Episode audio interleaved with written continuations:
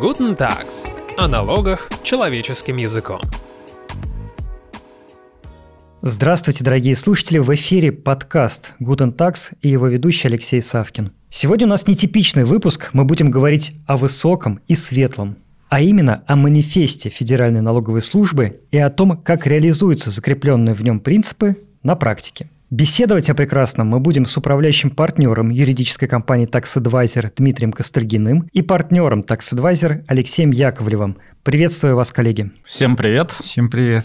Итак, давайте для начала определим, что это за манифест, где он опубликован, что в нем сказано. Дмитрий, вы изучали, расскажите, пожалуйста. С этим весьма занятная история, то есть э, все говорят про манифест, по крайней мере, те люди, коллеги, которые заняты в налоговой сфере, или она им интересна, но, как я понимаю, официально он, с одной стороны, нигде не публиковался, хотя уже о нем и новости на сайте налоговой службы, и по телеграм-каналам ходят, так скажем, фотографии и текст этого манифеста, да, и в некоторых налоговых органах в инспекциях уже он прям, скажем так, вывешен публично, и в этом смысле некая такая неопределенность все-таки он вроде как есть, но как-то прям совсем анонсировать его на широкую публику пока не анонсируют, скажем А так. что там вот в трех словах? По сути, это некое, наверное, программное заявление, поэтому он и назван манифест о том, как налоговая служба должна себя видеть внутренне, внешне. По сути, это такое программное заявление руководителя налоговой службы как служба должна поменяться и какой она должна быть. То есть все-таки это не документ, который фиксирует, вот мы сейчас уже в этой точке, а, видимо, он документ говорит о том, что мы должны прийти, потому что есть э, такая отметочка на некоторых версиях этого манифеста, программа 2030. Я бы еще отметил, что в целом вот тональность такая объединительная, не противопоставление, вот есть налоговая служба и налогоплательщики, а что это некая общая социальная ли группа, но что и налоговые органы, и налогоплательщики занимаются каким-то общим делом. И оно такое очень важное, оно очень такое достойное. И вот ну, в таких красках дополнительных, что вот надо это осознавать и как-то вот стремиться на вот этой почве такого совместного, что ли, творчества, да, что называется, ну вот шагать в светлое а будущее. А тезисы можете кратко пересказать? О чем там? Вот содержание такое. Ну, вот первая фраза. Налоги – это ваши и наши инвестиции в общее будущее. Стопроцентное взаимное доверие и 0% издержек. Мы ценим каждого налогоплательщика. Ага. Если он знает, что бизнес безопасности, то ему не грозит никакие там имущественные последствия. Мы за открытость к диалогу. Мы развиваемся и стремимся стать передовой налоговой службой. И так далее и тому подобное. Ну, в общем, коллектив единомышленников, каждый любит свое дело и так и далее. И все мы профессионалы. Ну, круто. И, насколько я видел на фотографии, там стоит одна подпись Судя по подписи, это Даниил Егоров, глава ФНС. Очень напоминающий скрипичный ключ, извините. Да, да. Но это, видимо, буква «Д». Но в налоговой работает 14 тысяч человек, как я посмотрел. Это только, наверное, в... Нет, это в по целом. Системе, по, по системе. По стране, да? 14 тысяч – это очень мало, их 150 тысяч, Леш. Да? Ну, извините, может быть, по системе действительно московской. Да, их там сотни, так, за а сотню тысяч. Не кажется ли вам символично, что подпись-то одна? Даниил Егоров, может быть, так и думает, наверное. Можно, конечно, придавать этому какой-то сакральный смысл, но в любом случае там приказов ФНС подписывает хотя, хотя руководитель, у меня, да. Хотя у меня, если честно, тоже вот, вот сейчас такой возник вопрос, а почему только руководитель ФНС? Потому что есть же общественный совет при ФНС, где в том числе представители бизнеса. Почему бы не такому органу издать? И там подписи, может быть, будут и представители бизнеса, например, или там налогоплательщиков. Раз это общее дело, да, то, ну, как бы, и здесь вроде налоговая служба свое видение предлагает, а скажем так, налогоплательщиков-то спросили, они-то вот в это светлое будущее собираются вместе рука об руку шагать э, с Федеральной налоговой службой. Ну, может быть, и да, но пусть как бы кто-то за них тогда, не знаю, скажет там. Давайте пройдемся по основным тезисам и принципам, которые там указаны. И я предлагаю быть объективными. Я понимаю, что вы юристы, вы, с другой стороны, у вас накопилась куча претензий, как у налогоплательщиков. Давайте попробуем видеть и хорошие в том числе. Там говорится про автоматизацию. И вот согласитесь, автоматизации, в принципе, я это по себе даже вижу, ну я хоть маленький бизнес, стало больше.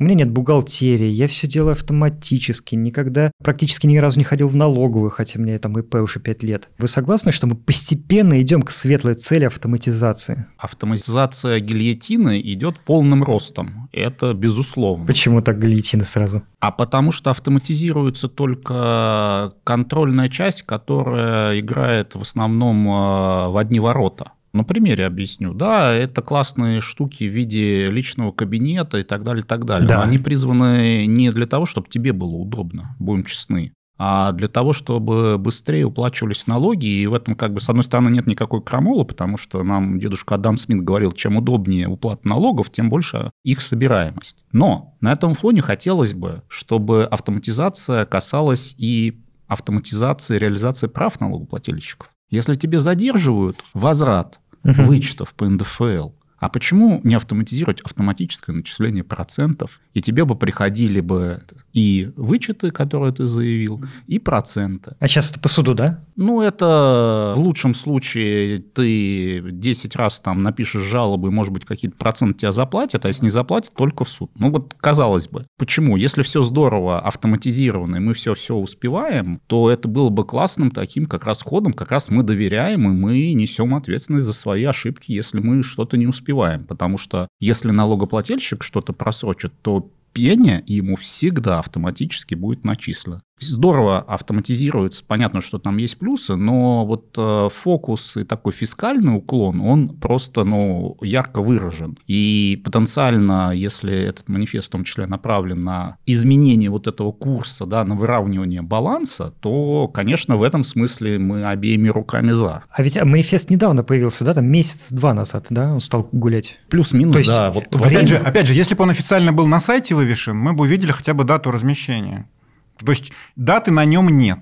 Ну, то есть они только запрягли, может быть... Ну, Может э, быть, пробный шар, потому что, прямо скажем, в новейшей истории я не припомню Шага такого. такого шага. Причем да, это не со- министерство даже какого-то экономического развития, это служба под Ну, министерством. и в этом смысле они, конечно, показывают, что они весьма, по крайней мере, прогрессивны в тех инструментах, которые они используют. Здесь я бы добавил, что вот виден, если честно, в целом такой почерк ФНС. В каком плане? Они все время должны быть в пиар-поле. Либо это какой-то новый там, э, не знаю, личный кабинет, либо какая-то новая автоматизационный какой-то ресурс, либо что-то. Такое впечатление, что они как вот, не знаю, звезда Наняли нового пиарщика. сцены, да.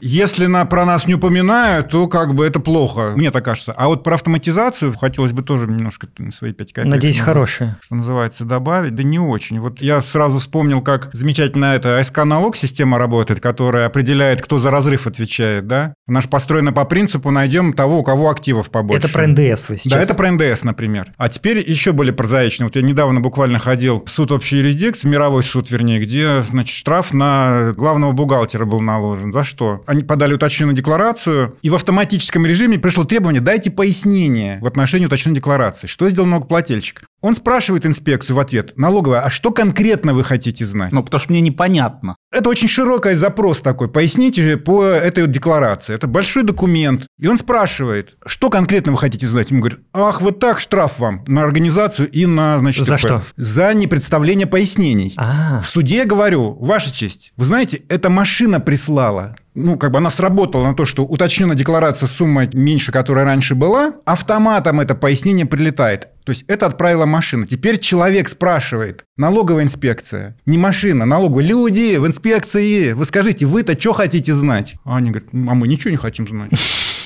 Вот вам штраф. Ну, скорее, да, тут реакция «ах вы так», Ах вы э, так. прикидываете Нет, дурачками. И, и потом, но они же не обращались повторно инспекции. Нет, мы не поняли, нам без этого жить никак. Нам вот все встало, вот все рухнуло. У нас проверять невозможно. Да ничего подобного. Камеральная проверка прошла в рабочем режиме. Ну, штраф. И отстоять не удалось. То есть не удалось судью убедить, что это, во-первых, это был такой автоматический шаг, на который люди очень адекватно ответили. Не препятствовали налоговому контролю. Не хотели ничего скрыть. Они просто спросили. А мировой суд-то что?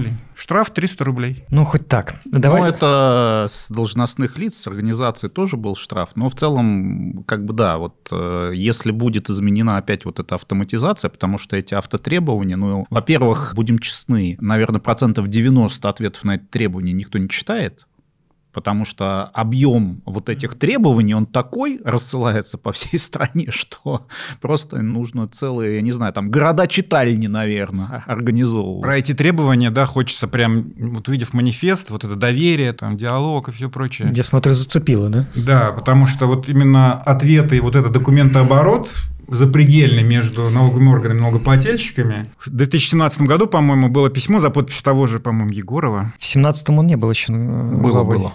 Был? Ну, он был э, замом, не, за, ну, за его подпись. Зам, зам мог подписываться, да. Просто ЕД там видно по номеру. Я его называю письмо про то, что не надо кошмарить бизнес с э, невыполнимыми требованиями о предоставлении документов, где фразы, ну, практически как в манифесте, мне кажется, что налогоорганы, он пишет налоговым органам, что когда вы направляете требования, имейте в виду, что очень много жалоб приходит, Поэтому, пожалуйста, вы учитываете физические возможности налогоплательщика изготовить документы, ваши физические возможности изучить эти документы. Не надо красивые, добивайтесь. Вот так это же не работает. Вот письмо 17 года Егорова. Официальное письмо, адресованное нижестоящим Слушайте, ну это одно письмо, а это система, которая складывалась годами. Одним письмом ничего не изменить. Не, в этом смысле понятно. То есть на самом деле проблема, она очень серьезная, и проблема в другом, что, как это хочется сказать, а кто все это сделал, да? То есть в том смысле, Кто что виноват? если, да зачем нам искать виноватых, что речь-то про мотивацию. Если на местах людей мотивировали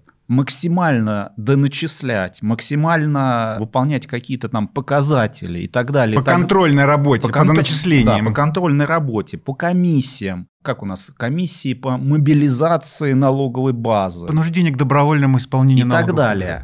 И, ну, очевидно, когда это там шло 10 плюс лет, щелкнуть пальцами, и все они стали, так сказать, не знаю, Белыми твор- пушистыми, да. творцами, художниками, и вот но это просто невозможно. И сколько времени уйдет на изменение этого курса, это просто, во-первых, должен огромный быть ресурс и воля, да? Потому что, будем честны, если действительно реализовывать, что называется, быть, а не казаться, да, то, скорее всего, сбор налогов упадет. Потому что мы все понимаем, что очень много в контрольных мероприятий взыскиваются как говорится, два счетчика. Не делают реконструкцию, что-то здесь не дают те же смягчающие обстоятельства, да, и так далее, и так далее. И если, условно говоря, автора манифеста, я думаю, думаю, что их как минимум там несколько, да, а не один какой-то человек, готовы на себя, по сути, такую ответственность морально-политическую взять и сказать, да, снижаются немножко сборы по контрольной работе. Но на мы щ- пользу. Но это на пользу бизнесу, потому что он испытывает меньше издержек и так далее, и так далее. Как бы если это так,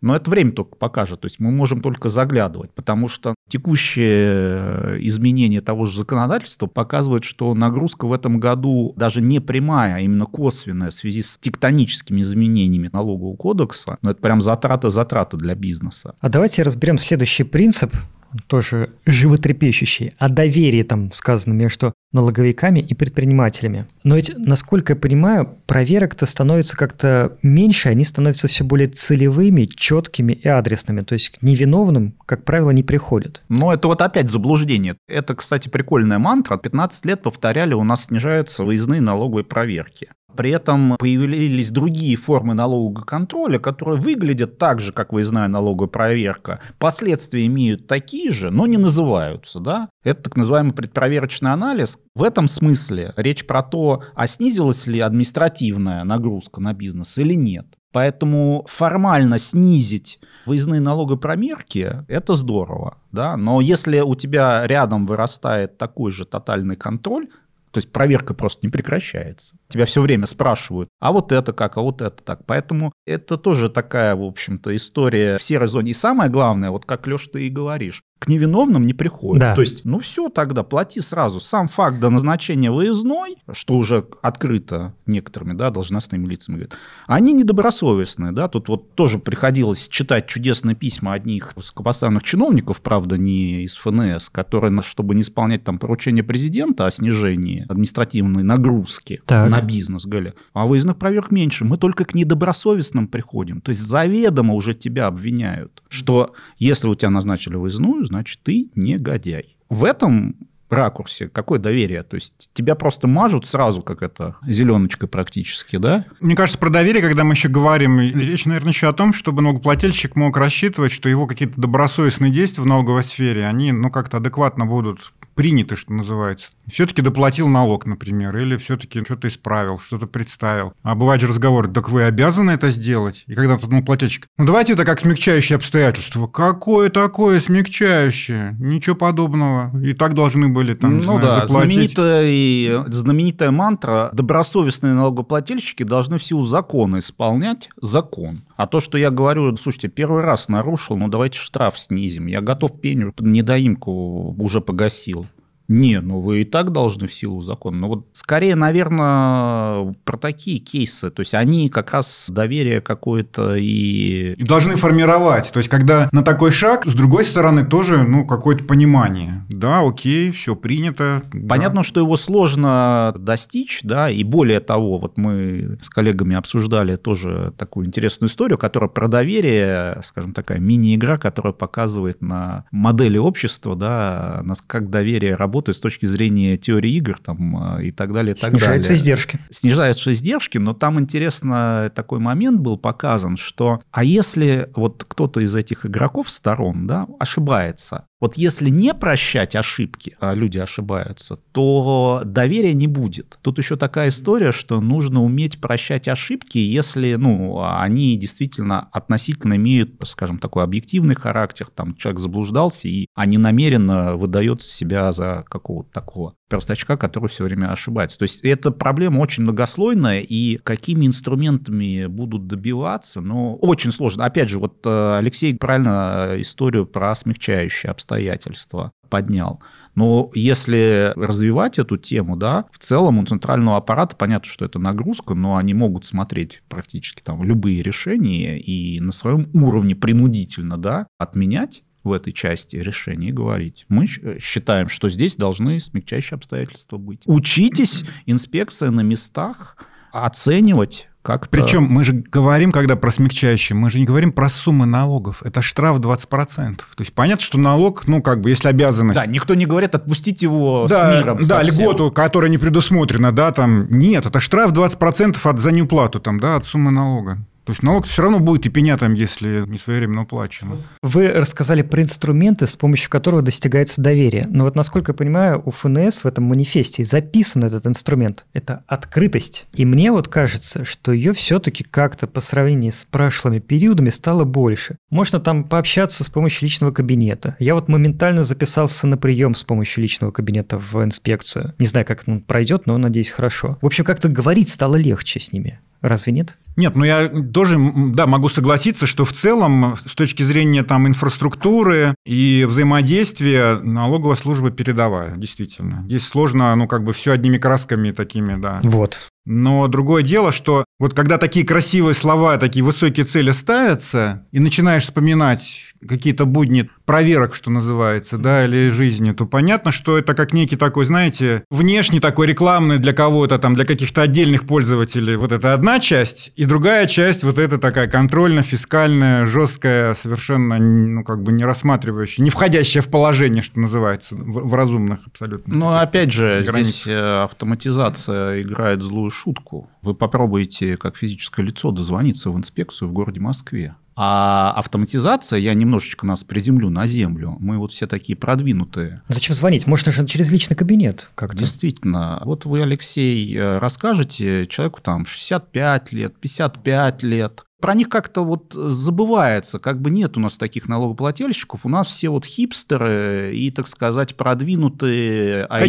IT-юзеры. А эти, ну, а что с ними? Объективно говоря, про них кто-то вспоминает вообще? Давайте так. И в этом как раз большой минус в том, что очень здорово во все эти цифровые бирюльки играть, но задача на самом деле вот, обслуживать всех. И мне кажется, еще вот такая проблема, это, знаете, подход из подготовки презентации. У меня аналогия такая, сейчас я ее приведу, а будет понятно. Вопрос возникает, когда ты большой аудитории работаешь, какой шрифт выбрать, размер шрифта. Как профессионалы, которые готовят презентации, говорят, ты должен выбрать размер шрифта такой, Последнего ряда. последнего ряда, где сидят люди с самым плохим зрением. И поэтому, если у тебя фокус твоей работы не на самых сильных показать самым сильным, крупнейшим налогоплательщикам. Смотрите, какая у нас тут система внедрена, а мы вам вот здесь вот налоговый мониторинг. А если она будет на самого слабого, сирого и убогого, чтобы в первую очередь ему было максимально. Это, наверное, тоже какой-то вот э, идеологический да, момент,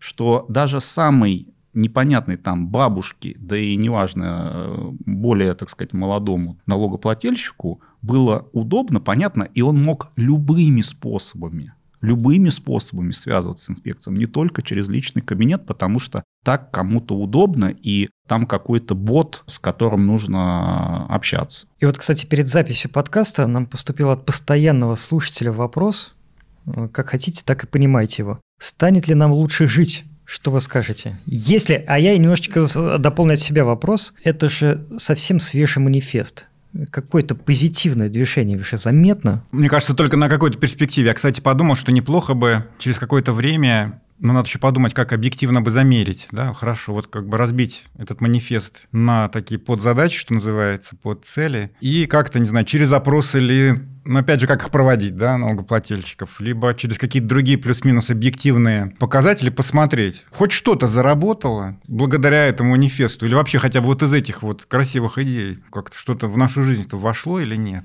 Поэтому посмотрим. Ну, то есть, дай бог, если все это прям произойдет. Вот это, как это, сказка станет былью, да, вот такая. Не, всегда хочется быть оптимистом, это факт. То есть, э, опять же, я сказал, если пойдет удачное внедрение этих принципов, авторы сдюжат от давления, поскольку, очевидно, должны сборы по контрольной части как-то перестать так, как минимум, расти, потому что смотрим на деяния, да. Каждый год у нас всегда отчет, удои растут, добровольно там заплатили-то столько-то, столько-то. Но если концепция поменяется, может быть, тогда будет гораздо классно, когда будет доклад другого рода. А вы знаете, а у нас компаний с оборотом в миллиард в этом году прибавилось x процентов. И они, конечно, платят налоги. Скажем так, не э, про сбор, то есть э, самоцель собирать налоги, наверное, какая-то странная ну, на мой взгляд, что... А вот рост благосостояния граждан, бизнеса... Рабочих мест, открытых производств новых, да, мы же, мы же каких-то вместе, продуктов. Да, там, и это знаю. гораздо круче звучит, как мне кажется, чем просто вот мы рассказываем, э, что вот эти сборы и при контрольной работе и так далее. Любой студент, отвечающий на экзамене по налоговому праву, если ему попался билет функции налогов,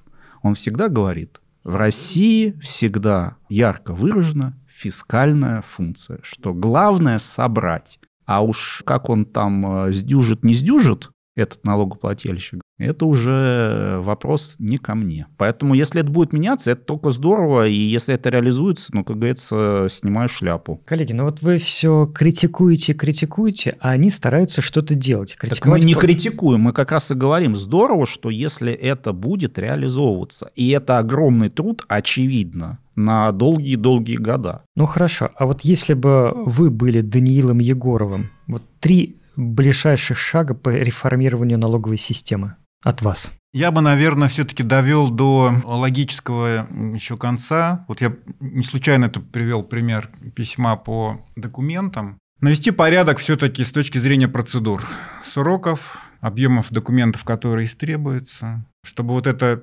ежедневное давление, может быть, простые граждане, что называется, его не очень ощущают, но вот бизнес, компании, это, конечно, очень все нагружает, чтобы реально перестать вот так вот административно нагружать плательщиков, потому что уже мы довели ситуацию до того, что вот эти вот квазиконтрольные мероприятия, суррогаты, да, комиссии, предпроверочный анализ, ну, как говорит налоговая, ну, это же ни о чем, но это же как бы вроде вас не напрягает. Да как же не напрягает? Надо признать, что налоговый контроль – это административная нагрузка на налогоплательщиков. Должна налоговая служба это признать и сокращать его, реально сокращать. Хорошо, это раз. Два.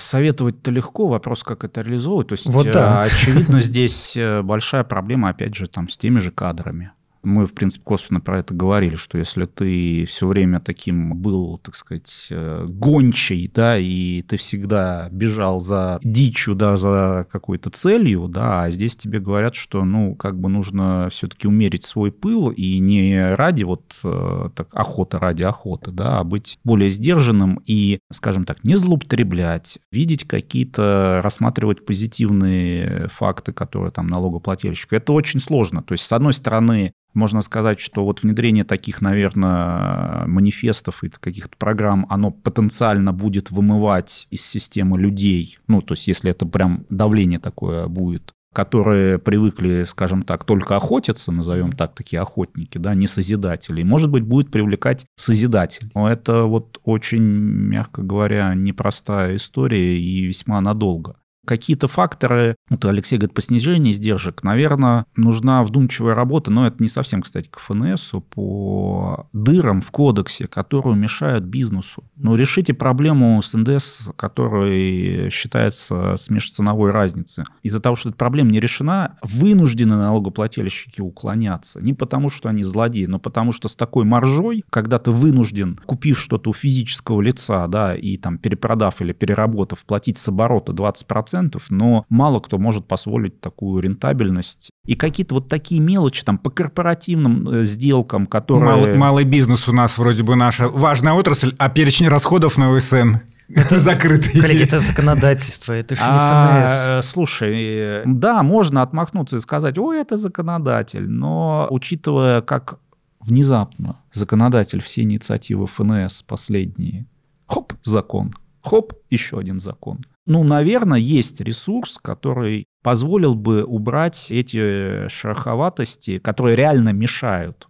Их там сотня но вот если специалисты сядут и выпишут, они, может быть, мелкие, они не такие громкие, как внедрение чего-нибудь. Но это реальная польза будет для всех, в том числе для снижения контроля, потому что те, кто вынужденно уклоняется, да, если им будет справедливое налогообложение, им смысла не будет использовать какой-то там схематоз и так далее, и так далее. Но это, опять же, некая идеальная картина мира. А второе, должен быть баланс. И должна быть третья сторона, которая в этих отношениях доверия и открытости в случае конфликта должна нормально работать. Это кто Но, это третья страна? Ну, я говорю про судебную систему. Я думаю, про какой-то общественный совет, я думаю. Хотя в некоторых странах есть специальные медиаторы, а, назначенные государством. Общество какое-то. Да, мы, кстати, ну, есть, на одной э, конференции да. общались вот из Мексики, там, значит, представитель был, он даже так сказал, что когда ко мне обращаются, я включаюсь, значит, вот в какой-то конфликт, я могу даже остановить проверку налоговую. И вот там включаюсь, начинаем искать там компромиссный вариант. В любом случае, наверное, какой-то должен быть арбитр, потому что, с одной стороны, действительно классная идея снизить конфликтность, которая, может быть, на ровном месте возникает, она не нужная, но все равно это отрасль конфликтная, будем честны. И поэтому, если не будет нормального, справедливого арбитра в любом виде, то доверие, про которое говорится, оно не будет. Когда, опять же, из нашей практики всем дают льготы, а потом кто-то принимает решение, что что-то многовато мы это льготы даем, давайте в воздухе переобуемся и с этого числа будем всем просто отказывать. Мы высосали из пальца какую-то историю, чтобы отказывать. Если таких историй будет все меньше, меньше, и они будут вычищаться, ну, конечно, это добавляет роста доверия.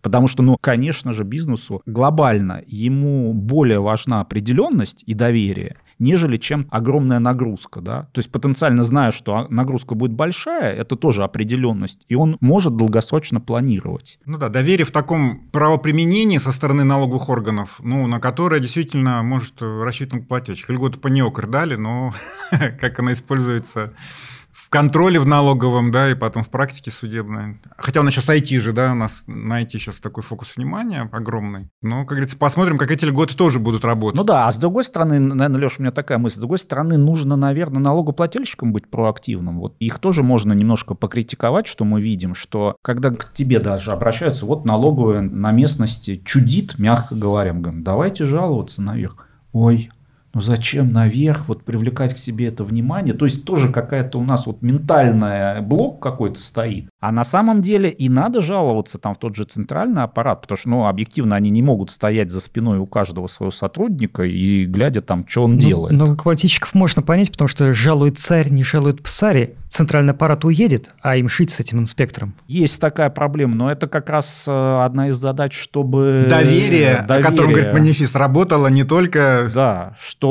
Когда с центральным аппаратом Э, общается. Доверие не в том смысле сиди и молчи, доверяй нам. Но чтобы вот этот как раз открыт, это же опять открытость, да, то есть мы открыто говорим, ребят, ну вот смотрите, мы не понимаем, что тут эм, линейный налоговый орган творит. Пожалуйста, обратите на это внимание. Простые, понятные решения сложных проблем по факту отсутствуют. Нету той волшебной, э, так сказать, Кнопки. кнопки, пилюли и так далее, чтобы все изменилось в одночасье. Ну что ж, будем надеяться, что постепенно все-таки мы придем к тому светлому будущему, которое описано в этом манифесте. А на этом мы будем завершать уже нашу увлекательную беседу о прекрасном будущем. И сегодня мы, напомню, разбирали манифест Федеральной налоговой службы. Интересная и горячая получилась беседа. Спасибо вам за это. Дорогие коллеги, мы благодарим управляющего партнера юридической компании Tax Advisor Дмитрия Костальгина и партнера Tax Advisor Алексея Яковлева. Всего вам самого доброго и светлого. Всем пока. Всем пока.